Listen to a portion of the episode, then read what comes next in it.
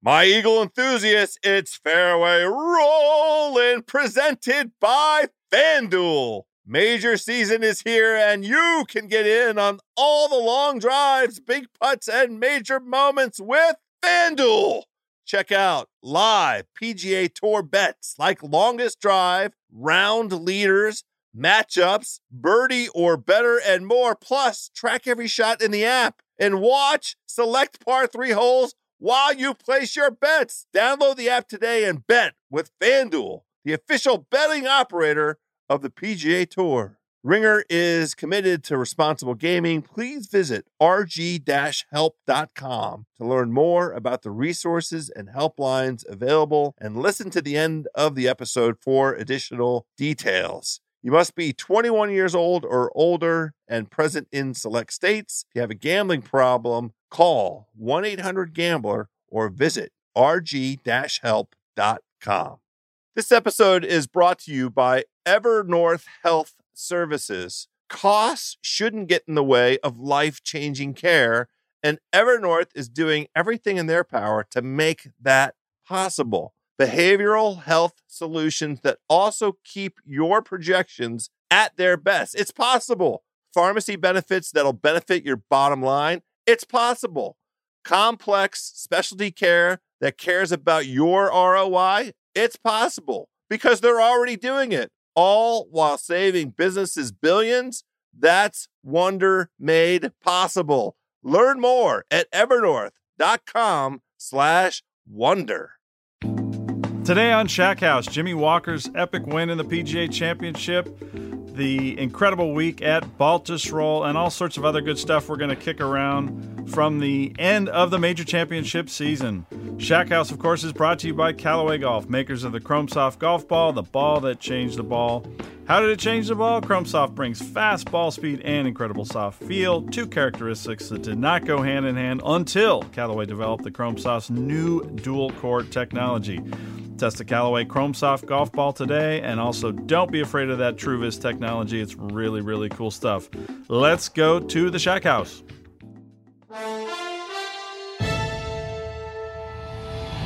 House, how about that PGA Championship?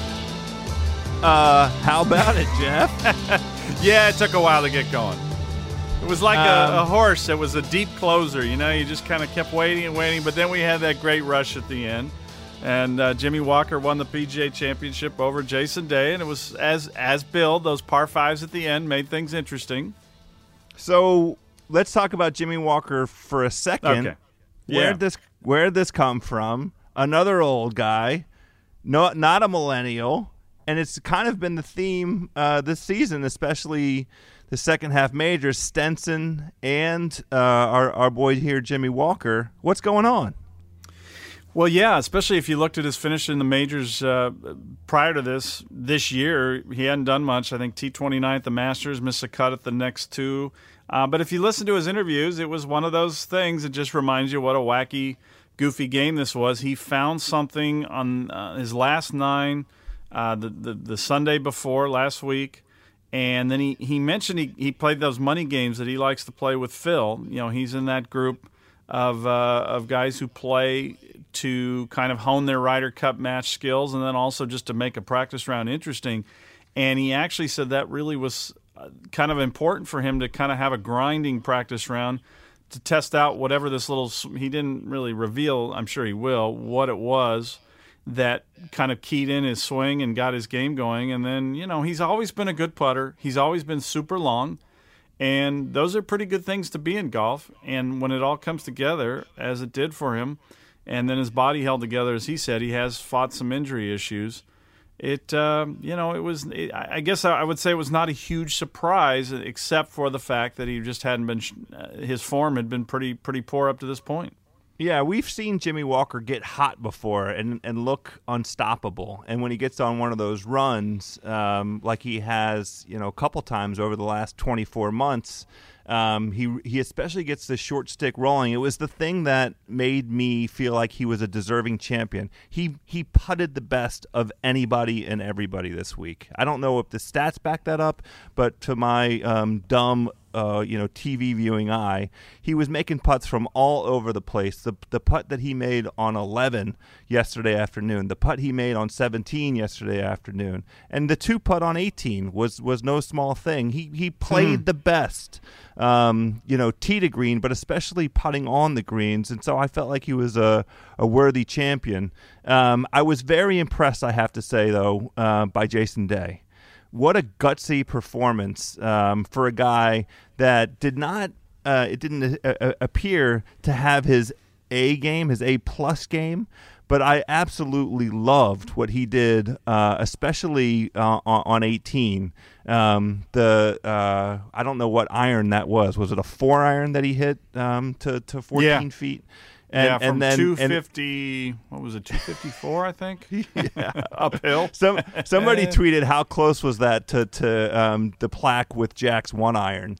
Yeah, um, which is which is funny. Uh, but then and then he made the putt and he walked the perimeter of the green and stared back down the fairway. He wanted to make sure that Jimmy Walker yeah. saw that what he had done. It was the only way to manufacture a little bit of drama, a little bit of tension, because they were not playing in the same twosome at the end of the tournament, which is something that I think uh, you and I both did not like um, format wise. Yeah, no. Well, I think we'll kind of pick on the uh, PGA and all that in a minute. I, I, it, really is amazing what a difference that can make in a tournament. Uh, that said, they were at least within the vicinity of one another. It could have been a bigger fiasco, frankly, uh, based on some of the weather reports. If Sunday had not gone well weather-wise, where we could have had people finishing a day before other people who, who might have been in the clubhouse, so they were they were a little bit lucky there. But um, I, I, just also think that uh, people should kind of recognize everything that Jimmy's gone through. He's he's one of those stories. I mean, he's not the greatest journeyman story of all time, but he is a great journeyman story, and and that he is a little bit of a late bloomer, and he had had to kind of uh, really campaign, and his wife got involved with getting Butch Harmon to help him get to this next level, and uh, great Web.com player, but then then dealt with some injuries and and uh, and then he just has this this really cool different pas- passion as uh, he calls himself an astro imager and NASA uh, uses his images and, and he's got this whole thing on the side and his uh, his, his, wife is a former journalism major. She keeps an eye on us reporter's house. Uh, every once in a while you get a little little pushback on Twitter uh, from the wife. But she's great Erin and um, a lively personality. They're not the I mean, there, there was that scene at the end. The kids come out, she's crying, and she's a beautiful blonde, and, and you know, you think, oh, it's just kind of that, that classic tour story. But there, there's a lot more to these people than the usual tour player and wife and family. And I think, I guess that, you know, he's a very popular winner in the press center. He's an, an interesting interview too. He'll kind of look at you sometimes. You think you've asked a, uh, a kind of a rude question or something. He'll give you this look, but he, he's just kind of thinking through his answer. He's very careful with his his words, and and I, I think it was fascinating. He was in shock yesterday. Uh, I kept kind of waiting for him to show the more eloquent Jimmy, and he was not. Uh, he he was he was fine. He was a good interview, but I, he was in shock. He really it, was it was fascinating. He was definitely like uh, some of these guys got into a zone, and then when the thing kind of ended and he had to snap out of it, it was it was hard for him, and I think that's neat to see. I always enjoy that. Me too. I thought it, I found it endearing, to be honest with you. What I did yeah. not find endearing was the performance of Rory McIlroy, uh, and, and, I wasn't really impressed by Jordan Spieth either. We had Jim Nantz on last week, and we asked Jim, "What do you think about the Big Three? Kind of in the first place, that narrative that was yeah. what we were looking at entering the season, and then you know hit the prospects for the Big Three in this tournament. And of the Big Three, it was only J- Jason Day that that showed up." Uh, I mean, Jordan did have kind of a late push yesterday where he did a you know it was like slightly interesting. It looked like he might go on a little tear um, but you know he wasn't able to sustain everything. Uh, and and rory uh, look you know there, there's a problem here. This is the second uh, major this season where the dude has been on the final hole of, of his second round with the ability to with with you know whether or not he's going to make the cut hanging in the balance and homie has hit the eject button both times in a very dramatic fashion so dramatic it almost appears and this is not a conspiracy theory it almost appears deliberate like mm. he is is aware of where you know um, that he just doesn't have his game. That whatever um, issues are are befalling him with the putter are infecting the other aspects of his game. And rather than see it through, see through the weekend, you know, uh, uh, all he needed was birdie on 18 on on Friday to make the cut. And you know, 18 obviously played the easiest of, of all the holes at at uh, Balti this week. Um, and what he did was leave a chip in the in the cabbage short. You know, he had to chip twice out of uh, a spot that was not that unlike what where Jimmy Walker found himself on Yep. 18. Um, and just not up to it. What what do you think about the performance of the so-called Big Three? Well, I thought it, it, was very consistent with, with their years. Jason was was great, and um, um, but maybe just slightly less great than he was last year. Um, and he's managed his year very well and paced himself. And the only bummer I think is that he's not going on to to Rio because I think he would have uh, won the gold medal or been very close there. Um, but that said, you know he he can look at the year with, even though it, it didn't include a major championship as uh, one that he he uh, paced himself well and put himself in, in contention at that last one in dramatic fashion and hit a brilliant shot on the last hole, and uh, he can move along from there. Jordan just kind of continued everything that's been going on with him, where you just sense that it's just not clicking. It's close. The talent is still immense and there. And uh, now maybe it's a good thing that he's uh, going to you know shut it down for a few weeks, and we'll see what he does in the in the playoffs, how hard he grinds at that, and then you know I would love to see him kind of shut it down, glide through the playoffs, and then just kind of find his game at the Ryder Cup again. I feel like match play and all that will really do it. And then Rory, you know his his short game, uh, there, there's a problem there. It's not getting better. It's getting uh, worse. He now is fighting House the perception that he's in, more in love with the gym than uh, working on his short game, and that's uh, that's something that can put a player on their defensive, and we've seen it happen before with a few players. Um, and I think that's going to be something that weighs on him and bugs him because I think he likes the way his body has developed and that he looks like an athlete and all that stuff. But he just he seems kind of um, he seems just off, and uh, and he's he's getting married this year, so I don't know what he's going to do to kind of uh, hit the reset button, but. I don't know, you know, he's an international traveler. I don't know when he's going to find time to kind of quiet down and and uh, find his game. And then, of course, the Zika virus has come to South Florida where he lives, so I, I don't know if he can even go home since that was one of the reasons he couldn't go to Rio. So he's got a lot on his plate, and um, I think that we've learned uh, a hard lesson. Not that you and I were big three, uh, uh, big four, big five advocates. I mean, I did an April Fool's uh, a post on that, um, and I, I I just can't stand the term.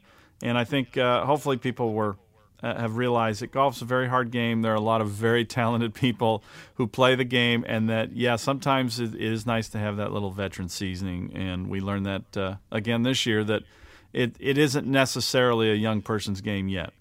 Well, I'm sorry to say that I was sucked in and I um, lost more of my capital than I care to confess on the idea that Rory was just one round away. That he was he was he's been since the Masters ready to string four together, and maybe that's part of why I'm extra bitter today after the eject uh, this past week. But um, we're going to talk about the broadcast and the PGA of America and its challenges with fielding a full tournament under um, major conditions. But before that, we have a couple words from some friends of ours. My friends, you've heard us here on the Shack House talk about a lot of things our stylish clothes, our golf balls, our tequila, and our underwear. Today, we're pleased to have the opportunity to talk about something slightly more personal and also hopefully use this podcast for the forces of good. All of us have friends and family that have been affected by the scourge that is cancer. We're very pleased today to announce a collaboration between Shack House, The Ringer, and Callaway Golf with a terrific charity called Golf Fights Cancer. Golf Fights Cancer is an organization that taps into the passion and generosity of all golfers to raise much needed funds for cancer related organizations and families living with the awful disease. Golf Fights Cancer inspires golfers and empowers them to take action and make a difference. Funds raised make a tangible and immediate positive impact in and on the fight against cancer. Friends, everybody knows that Shack and I are givers. We give you great guests, great suggestions for places to play the game, and eat great food while doing so. We want to. We also give you mediocre advice on how to al- allocate some capital on major events. I'm now asking you, both the Geoff and I are asking, please join us and get involved. Go to www.golffightscancer.org and learn a little bit more about the charity, the mission, and see how you can help.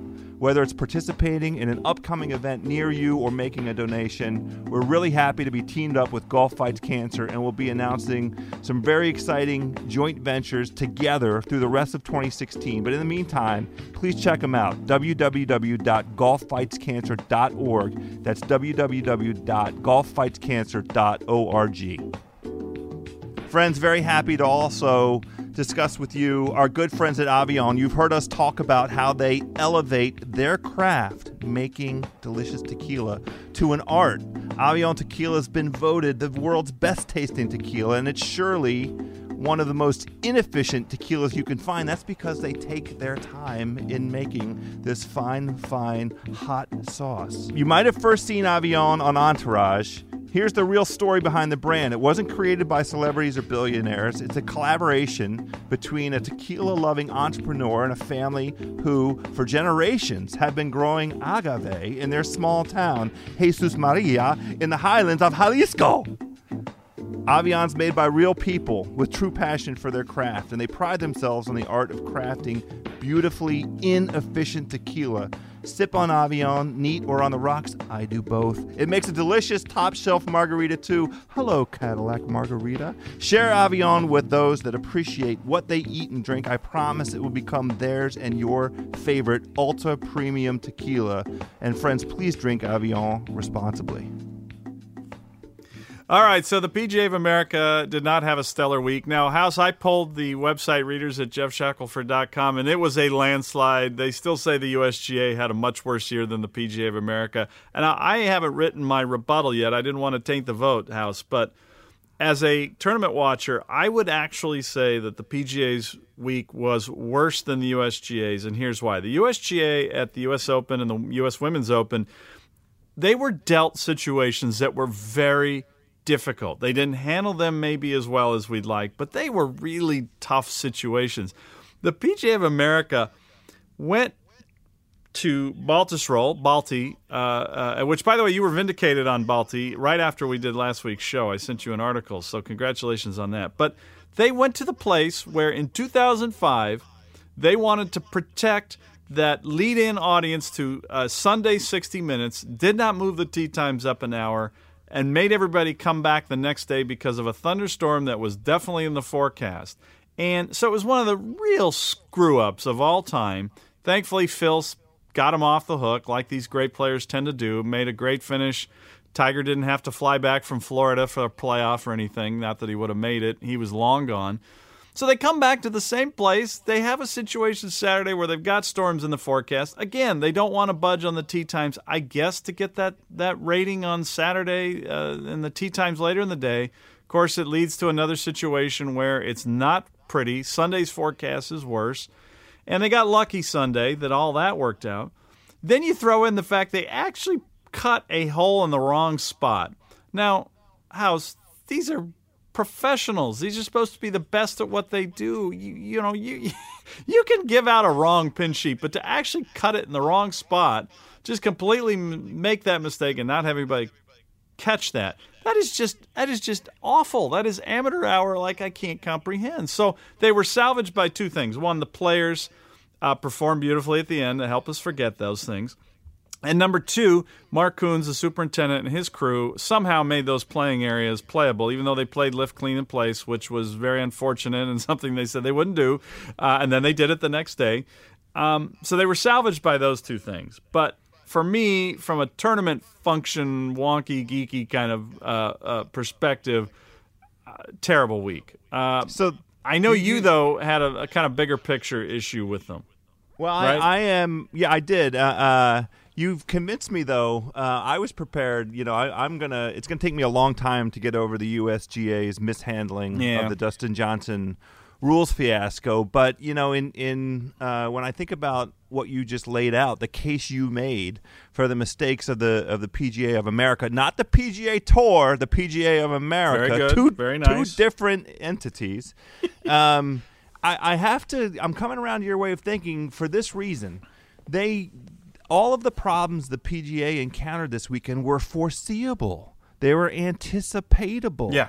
They knew that they there was bad weather in the forecast. They've been through hosting this tournament under bad weather circumstances At And that course. at that course, and still we had a series of uh, mishaps that really impacted. To me, the enjoyment of the weekend. In the first place, Jason Sobel did a great job uh, on ESPN um, making the case that they could have completed the entire third round on Saturday if they'd gone to split tees and threesomes and if they'd kicked off right around 7 in the morning the bad weather on saturday didn't arrive until nearly 2.30 in the afternoon Yeah. if they had just you know um, taken that modest step which other majors have done including the open championship of putting players in threesomes and and uh, you know moving up the start time, split tees. That you could have had the whole third round completed, and this was the biggest complaint for me. Permitted a repairing of all of the competitors so Yeah. that the guys could play with each other. The guys at the top of the of the leaderboard could play with each other on Sunday because this is the one thing I felt we were cheated of. And we were you you mentioned uh, that the uh, PGA of America was lucky that Jason and, and Jimmy were proximate enough that Jason could look down the fairway at Jimmy. They should have been playing together. We don't know. We'll never know. And it doesn't diminish Jimmy's win at all that the circumstances worked out this way. But we'll never know No. how he might have performed with Jason Day standing next to him for the entire round. And I thought, in view of all of the ways they could have mitigated that um, that issue, to have not taken the steps, and and I know each way, each decision they made. Iteratively, there was a certain logic um, behind why they didn't want to go to split tees and threesomes on Saturday, and why they declared there would be no lift clean in place Saturday night, and then immediately moved off of that on Sunday, and why they, they declared they wouldn't repair, and then it turned out they probably could have accommodated a repairing. I understand the logic behind each of those, but in the aggregate, it really undermined the enjoyment of the of the total tournament. To me, See, I don't So- understand the logic. You you do, I don't. The logic is very simple. It's television. They they they are consumed with pleasing their television partners, and then the the irony of that is their television situation's a mess. They have a contract that they signed uh, years ago, the previous regime that that stuck them with uh, a lot of parameters and things that are that are really take down the championship's aura. So I so that's where I don't I don't get the logic. You, you, your TV partner, uh, in particular TNT, CBS less so, but TNT in particular is not serving you well. And so why are we compromising a championship? A for television ever. If, if it's supposed to be this major championship, but B, one that's really not even doing you a, a service the way they're presenting the championship. So look, this is the. I'm getting high pitched. House. I know. I'm, and you heard me high pitch, especially when it comes to Rory and my capital. God damn oh. it! Oh yeah, Anyway. you need to get. Uh, you know, there's there's two things going on here, and me and my good pal Bill Simmons talked a little bit about it, the identity crisis that the PGA Championship finds itself in because of you know this uh, c- curiously underwhelming portrayal of the tournament on television.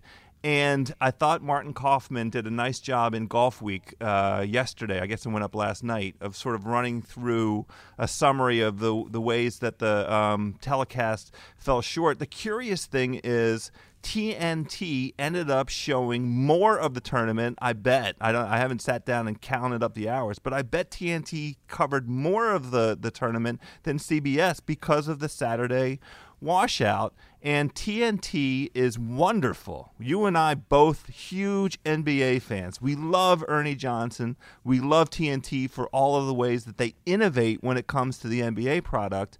We don't understand why, when it comes to golf, we don't see that same kind of, of commitment to the product. It's just once a year that TNT is involved in this. And I hate to, to heap on. They did have um, a couple heap. things there were a couple aspects of the telecast I loved. I loved uh, Amanda Balionis and and uh, Mike Weir. I thought Yeah, Amanda, how about that, uh, Mike Weir? You know, t- two folks with genuine golf credentials, um, asking questions of the players um, that were informed questions that are built on things that the players themselves had uh, observed, and and Weirzy with his, uh, yeah, I called him Weirzy. We're pals. Um, no, we're not. Uh, somebody alleged that I look like him at some point. I don't. I don't think that's that's possible. Uh, I'm like- yeah, maybe a, a foot taller version. Sure. yeah. I was gonna say I'm three times his And size. Another hundred pounds too, but that's right. But no, they. I thought both of them lended a credibility Yeah. to the TNT. Yeah, they brought a telecast that was- freshness. that's Yeah. right. It was it was welcome, and TNT did try some of the technology um, with the Pro Tracer and the split screen. Uh, not not nearly enough. Um, but uh, on balance, my biggest complaint is the lack of coverage. It's a major. Why do I have to wait hours for the telecast to start? Why is it only online? And where is the rebroadcast? I Yeah. work during the day. the co- The competition is is being held during work hours, Thursday and Friday. I would like to come home and watch a little bit of the tournament just to see uh, Rory miss all those putts, and I especially like to see him hit the eject on Friday. I would like, I would have liked to have seen a little bit more of DJ to see if I could get a feel for um, what was going on there. It looked to me uh, on on you know online um, review that he kind of checked out um, as soon as he hit a little bit of a bad stretch. He kind of checked out, and I don't, I'm not going to kill the guy after the season that he's had. Um, he, he's kind of entitled to um, you know w- one bad performance and wanting to sort of just get out of there, which is the way it looked. He only shot two over on uh, Friday, but all the damage was done on Thursday. I would have liked to have watched some of the tournament though on a rebroadcast. Do you get what I'm saying? Well, yeah, ESPN spoiled us at, at the Masters. Uh, I believe really well. Actually, actually, the rebroadcast may have predated them. But anyway, Golf Channel, uh, ESPN, all the other majors that have had these events, uh, even the U.S. Open, I believe they did a truncated rebroadcast. Uh, spoiled us because, as you mentioned, people work, people have DVRs. They don't want to delete certain things. They don't want a six-hour telecast, and there's just something convenient about flipping on the TV, and there it is. And and so we've been spoiled now by having that luxury with Golf Channel. And so, again, this contract was done a while ago, and TNT's got very uh, lucrative reruns they want to show, and they're not committed to golf. They do this once a year, and they commit for a week, but they have a contract, and that's that's it. And so, you know, if CBS Sports uh, Network was doing the first two rounds, I guarantee you that that rebroadcast would be on a loop. But this is the the arrangement that the PGA is saddled with for three more years. House, uh, they will begin uh, negotiations on a new contract with the networks. Uh, I would assume late next year, uh, or maybe midsummer next year. But um, and that'll be an interesting bidding war. I think CBS uh, smells a little bit of a threat because Sean McManus spoke to Martin Kaufmann in that piece you mentioned. But um, I thought CBS had a good telecast. They, but the telling thing, House, and I wrote all about this, and we won't belabor it, but I wrote about it on my site. Um, they save a lot of their bells and whistles for their telecast, and that's something else we've been spoiled by with a little more synergy, even on the week-to-week tour events. When it's CBS Golf Channel, let's say, there's uh, there's less of that going on, and I felt like I sensed more of that than normal. That TNT uh, was not able to use, or CBS just chose not to use some of the things that they then use on their own broadcast, which I kind of get. But like you said, TNT ended up being on uh, as much and, and and vital hours, and so you're watching this broadcast out of the '90s or the early 2000s. The music was is just tired and and and the the um, the graphics are everything about it. You- You're just not getting a lot of information, and it it just it's it what it tells you though because we're talking about it is how much television can st- tell the story of a major championship and give it the feeling of a major or not give it the feel of a major. Yeah, so we have a speed round coming up. We're going to talk about the identity of the PGA Championship in that speed round. But Okay, before we we, get to this, yeah, before we get to the speed round, uh, a couple words from friends at Framebridge and the Trunk Club. Hey everybody, shopping takes forever and no one has time for it, especially guys. And now it's summer, so you probably need some shorts, some swimwear, something offshore-ish, you know?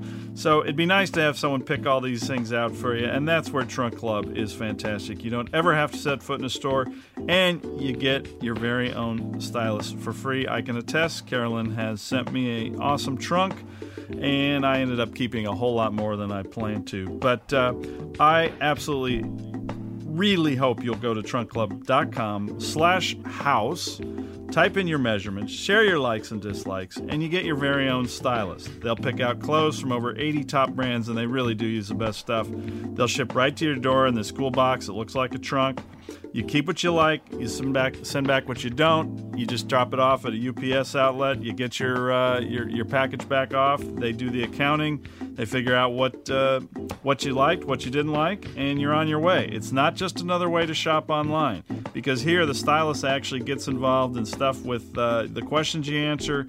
They understand the unique look you're you're going for. And then of course if you're in dallas uh, new york la chicago or dc you can always just stop by. They uh, have these cool clubhouses a little bar. You can do it in person. They've got these great little try-on areas uh, with uh, involving some of the brands. Highly recommend it. It's not a subscription service either. That's a key thing to remember. You get your own stylist. Shipping is always free.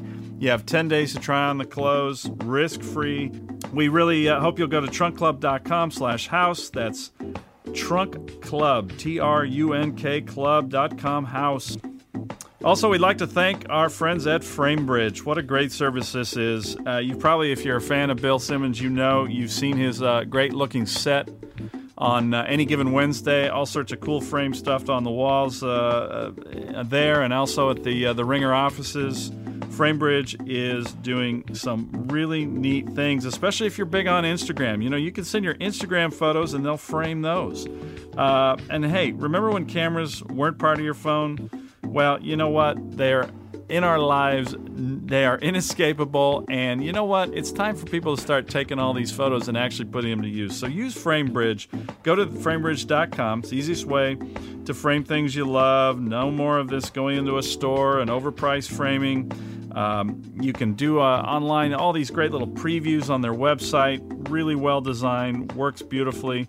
Uh, and then when you have a piece, though, let's say a poster, something cool you want to have framed, they'll send you a prepaid package to ship your item safely. You can simply upload a picture on the FrameBridge site or app. And the expert team at FrameBridge will custom frame your item in days, not weeks or months, deliver your finished piece directly to your door, ready to hang. Again, no more haggling. Uh, in style called FrameBridge, the genius site that makes custom frame easy.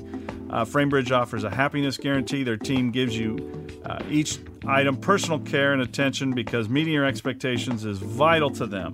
So instead of hundreds you pay at the framing store, their prices start at $39 and all shipping is free. That's right, all shipping is free. So go to framebridge.com, promo code HOUSE. And again, that's framebridge.com, promo code HOUSE to get that 15% off your first order.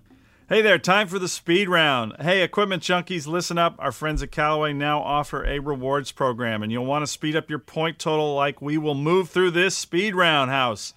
So, just like you collect hotel points or airline miles, Callaway is offering points for things you already do. Attend a Callaway demo day, purchase new clubs, trade in old clubs, and so on and so on. Redeem your Callaway rewards points at CallawayGolf.com for items like custom head covers, golf balls, or golf bags. Visit CallawayGolf.com slash rewards to sign up and start collecting points. All right, House, time for the speed round. We got some incredible submissions today on Twitter. Thank you all for doing that. Um, and we we've had to whittle it down. A lot of them were, were kind of on the same wavelengths, which is interesting. So we kind of whittled them down to those who were on those uh, same wavelengths. But the first one, obviously, is this identity issue. House, you and Bill Simmons on last week's Friday Rolling uh, talked about this and the PGA being kind of the Australian Open of golf. Only I would say uh, almost weaker now, identity wise, because of the telecast, as we just outlined, but also some other things. What would be your number one thing to uh, inject a little more identity into the, the fourth of four majors? So one thing that that Bill and I talked about, and he attributed uh, and gave you credit for this idea. So I guess I'm going to give you credit for it as well. Uh-oh. I'd love to see the PGA Championship feature the iconic golf courses on the West Coast with a lot more frequency. I'd love to see Pebble and Torrey and Riviera and maybe even LACC in a rota every every two three years uh, for for a whole variety of reasons. In the first place, you know what what is not happening out in California in August, and that that's thunderstorms Or any other month of the year. Right, right. well, that's an environmental crisis that that uh, is probably Yeah, yeah, no, beyond the yeah, scope of this go there. show. But Yeah. um, right, no, no, we're not dealing with uh, downpours and, and, and rainstorms and uh, thunder and lightning. Um, the other thing that that uh, I love about the West Coast um, hosting events is how it, it, it makes for primetime television watching. So it ought to be an easy sell to the PGA of America and its television partner um, to get out there on the West Coast and show um, these great venues in prime time and let you know the PGA gets the best field every every year, year in year out. Let's see the best players on these terrific uh, West Coast golf courses. Well, I think the PGA of America would agree with you, House. Uh, the problem is that a lot of those venues you mentioned, the USGA is kind of grabbed, or there are places like the Olympic Club who who dream of hosting another U.S. Open, and so they've uh, they've run into trouble trying to find venue. I mean, Torrey Pines they wanted desperately. Um, but I think Torrey Pines either wanted a, a, a bold package or they wanted the U.S. Open, and they ended up going with the U.S. Open. Um, I think they wanted a Ryder Cup uh, thrown in, and the West Coast is tough to do the Ryder Cup on. But you're absolutely right. Uh, you know, there have been many columns written over the years about West Coast venues, and Pebble Beach was even nominated as an annual venue. Uh, and uh, I don't know if the lodge just didn't want to give up August. It's a it's prime season to visit the lodge, uh, but uh, they they are sticking with uh, the, their U.S. Open rotation, a rota of every ten years. But they, I mean, I, I feel like Chambers Bay, as poorly as that went in some ways, was a course that I thought the PGA of America might go to and and try to grab for the reasons you laid out. And, and as for the reasons we laid out earlier, TV ratings are obviously so important to these people, which is, is depressing. But, you know, West Coast venues deliver bigger ratings. Um, so I, it's it's something that Pete Bevacqua, the CEO, is trying desperately to do. They have Harding Park lined up for 2020, which I think is a disappointing choice. Wouldn't have been my selection, but um, at least it is on the West Coast, and it gives them flexibility on a, the next Olympic year to either play in uh, May. they could they could go a lot of different months there, and they've laid out uh, scenarios of an October, a May, um, um, or even a uh, another. I don't. Hopefully not another July PGA. I think it'll be on on the the one of the ends of the season. House, my uh, my nomination, and it's pretty well known to people who've read my website for a while. Uh, an international venue on these Olympic years, and the PGA of America looked at it. I don't know why they ended up going with Harding Park in 2020, but 2020 was a year they could have said, "Hey, we've got to take the PGA internationally, get away from the Olympic Games." And and they could have gone to Australia, and, and at the end of their summer in February, they could have uh, aligned where maybe in eight years they or four years they go to um, uh, to an Asian venue, which would have been an enormous international event. And I just feel like that was something that would have given that event identity isn't probably the right word, House, but it would have given it a, a level, a cachet internationally, and I think it would have um, just elevated the PGA Championship in a way that, that would make up for going to some mediocre courses or these years where we're in these. I mean, next year's in Charlotte, House. It's gonna. I looked at the radar yesterday. the only place it, there weren't red, vicious thunderstorms in North Carolina yesterday was Charlotte, which was nice, but it was a war zone down there. You, you, you they, there's no way they're finishing that tournament without uh, a few delays next year. And so, Yeah. Extraordinary efforts. Yeah. It is a Anyway. bummer. I, I I love your idea. I especially am fond of, of the Australia idea. Australia has acquitted itself so nicely on the international stage, and and uh, in February, how how great would that be? I just the last sort of semi criticism. How, how why would the PGA of America cede? The international flavor to the WGC events. I mean, the the WGC events have come in. Um, the opportunity is there because nobody is competing um, on the international stage with the getting the very best players out of, of the U.S. Uh, and you know, so that that's. Uh, I, I- wish there was a way to get this international thing accomplished, but it isn't going to be through uh, any of the already existing majors. No, no, no, no. All right, what do we got next on the uh, on the on the uh, speed round front? I've been told that people are interested in hearing how our prognostication, uh, Yeah. our forecasting might have gone. I will say I have some regrets. Uh, we did have kind of a thesis around the idea of, of, of bomb and gouge, that the guys uh, that hit the long ball might have an advantage. And I kind of loaded up. I had some DJ, I had some Tony Finau, I had you and I both loved JB Holmes. I had a little Gary Woodland. I mean, a bunch of guys that fit that profile. Um, all of them missed the cut. I mean, even Rory. Rory's uh, pretty pretty damn long off the tee, uh, you know, and and was all performed well for the most part off the tee um, this week, but also uh, missed the cut. So this is uh, I'm going to have to be satisfied with giving out to all of our friends and listeners. Um, three out of four major winners. I did not identify the major winner. I did have a, ble- a brief fleeting moment. I was thrilled by Branden Grace uh, climbing up the leaderboard uh, Sunday. I thought it could be that awkward scenario where he throws up an 11 or 12 under and is sitting there for many hours waiting for um, Jason and and. Uh, Jimmy Walker um, to come in, uh, staring at that 12 under number. It was not meant to be. Um, we did hit a couple props. We did hit on um, the score. You you were very uh, emphatic that it would be under 271 and a half. That was uh, an easy winner. And we also Good. there was only one guy, I think. The the other one was a 64 and a half for a single Yeah. round low score. I think it was only Robert Streb 63 Yep. that went under. I don't. I so that one was a little more nerve wracking. I meant to Yeah, send Robert. Streb uh, a thank you note on Friday um, with that score. We also uh, talked about um, will there be four maiden winners? You know, f- four winners this year of, of the major tournaments. Um, who are first time winners of, of majors that that hit that was only an even money wager and and uh, there was one on will the winner be from the U.S. That one had a long track record of success at Belty, um, so happy to hit that. But um, sorry for not giving out a winner this time, our, my my friends. Yeah. Well, you got Rio to, uh, to in a smaller field, and uh, we, you will have some insights from Gil Hanse, who will be our guest on next week's show, to tell you who it's going to favor. And Oh, um, I'm excited. Yeah, and That's that's, really only going to be.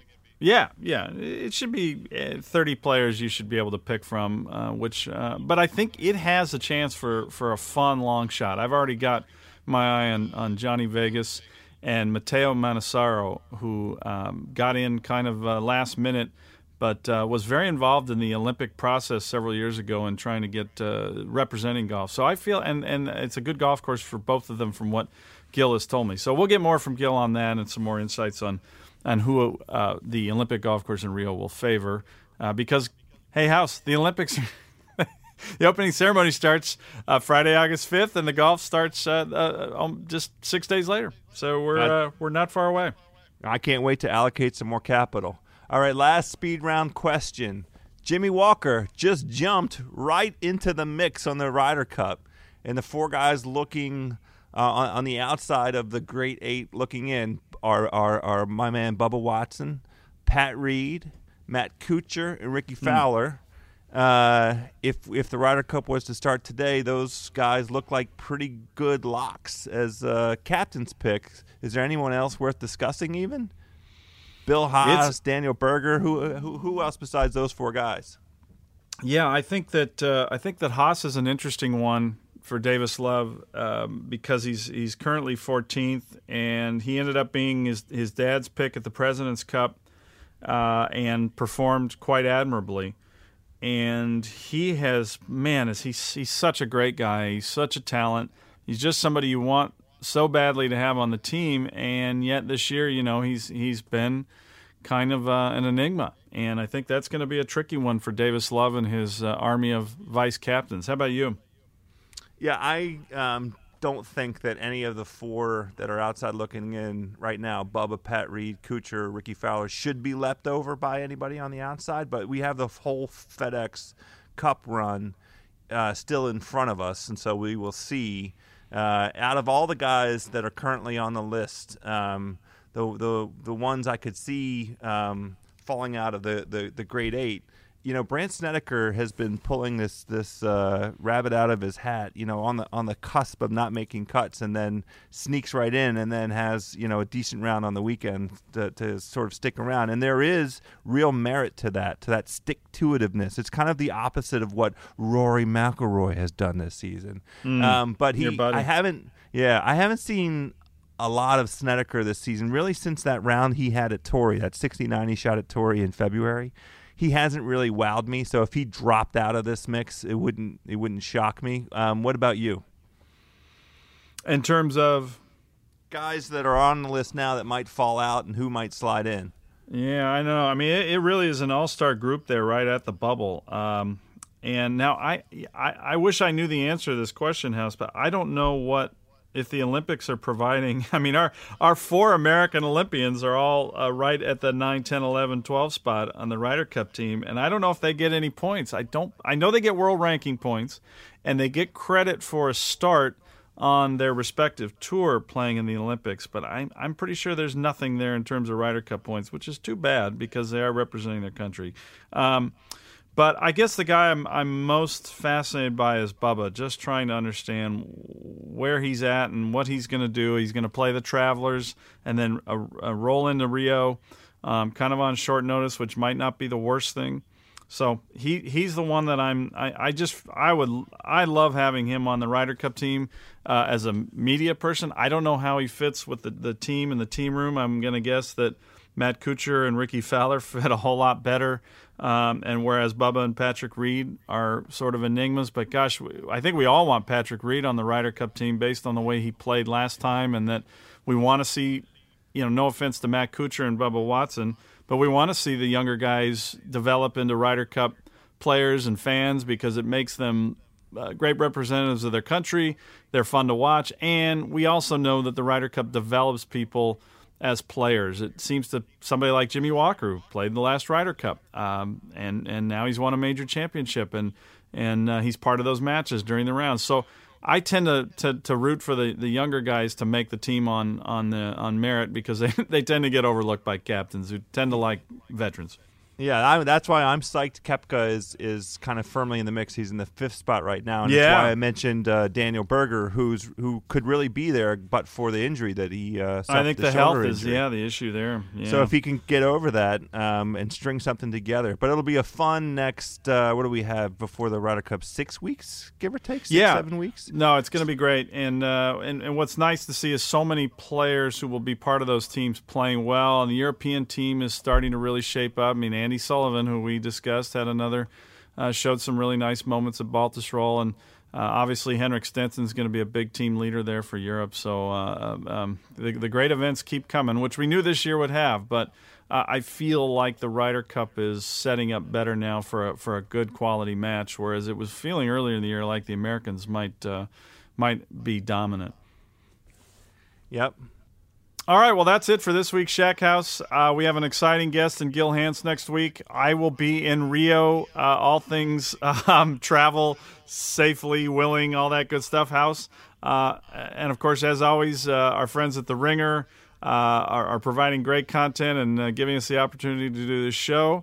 And Friday Roland was outstanding last week. If you didn't catch it, House and Bill Simmons discussed uh, the PGA Championship, and of course, if you didn't hear our episode last week with Jim Nantz, it's a uh, the the conference just skip right past uh, House and I discussing our picks in the PGA Championship, and just go about forty five minutes into Jim Nantz. He was sensational, House, and uh, yeah. I, I, just please uh, skip past a lot us about and go that right conversation. Yeah, it was a great conversation. All right, great. Well, thank you all for listening. We'll uh, talk to you from Rio uh, next week. And again, uh, Gil Hanse will be on the show. We look forward to talking to you then.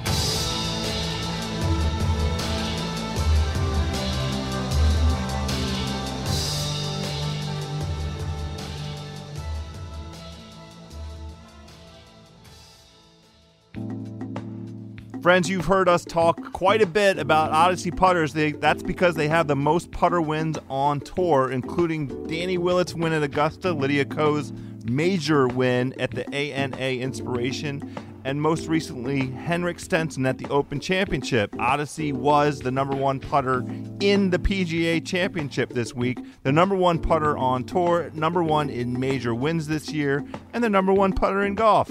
Odyssey continues to set the standard in innovation, insert technology, and performance with putters like the Odyssey Works, White Hot RX, and the Toe Up. That's T O E Up. The new milled collection RSX is hot as well. You can check out all these putters, my friends, at odysseygolf.com. Hey friends, Avion was not created by celebrities or billionaires. It's a collaboration between a tequila loving entrepreneur and a family who, for generations, have been growing agave in their small town, Jesus Maria, in the highlands of Jalisco. Thanks again to Avion for sponsoring today's podcast. It's made by real people with a true passion for their craft. They pride themselves on the art of creating beautifully inefficient tequila. Sip on Avion, neat or on the rocks. I take it both ways. It take it makes a delicious top shelf margarita as well. Share Avion with those that appreciate what they eat and drink. I promise it will become theirs and your favorite ultra premium tequila. Please drink Avion responsibly.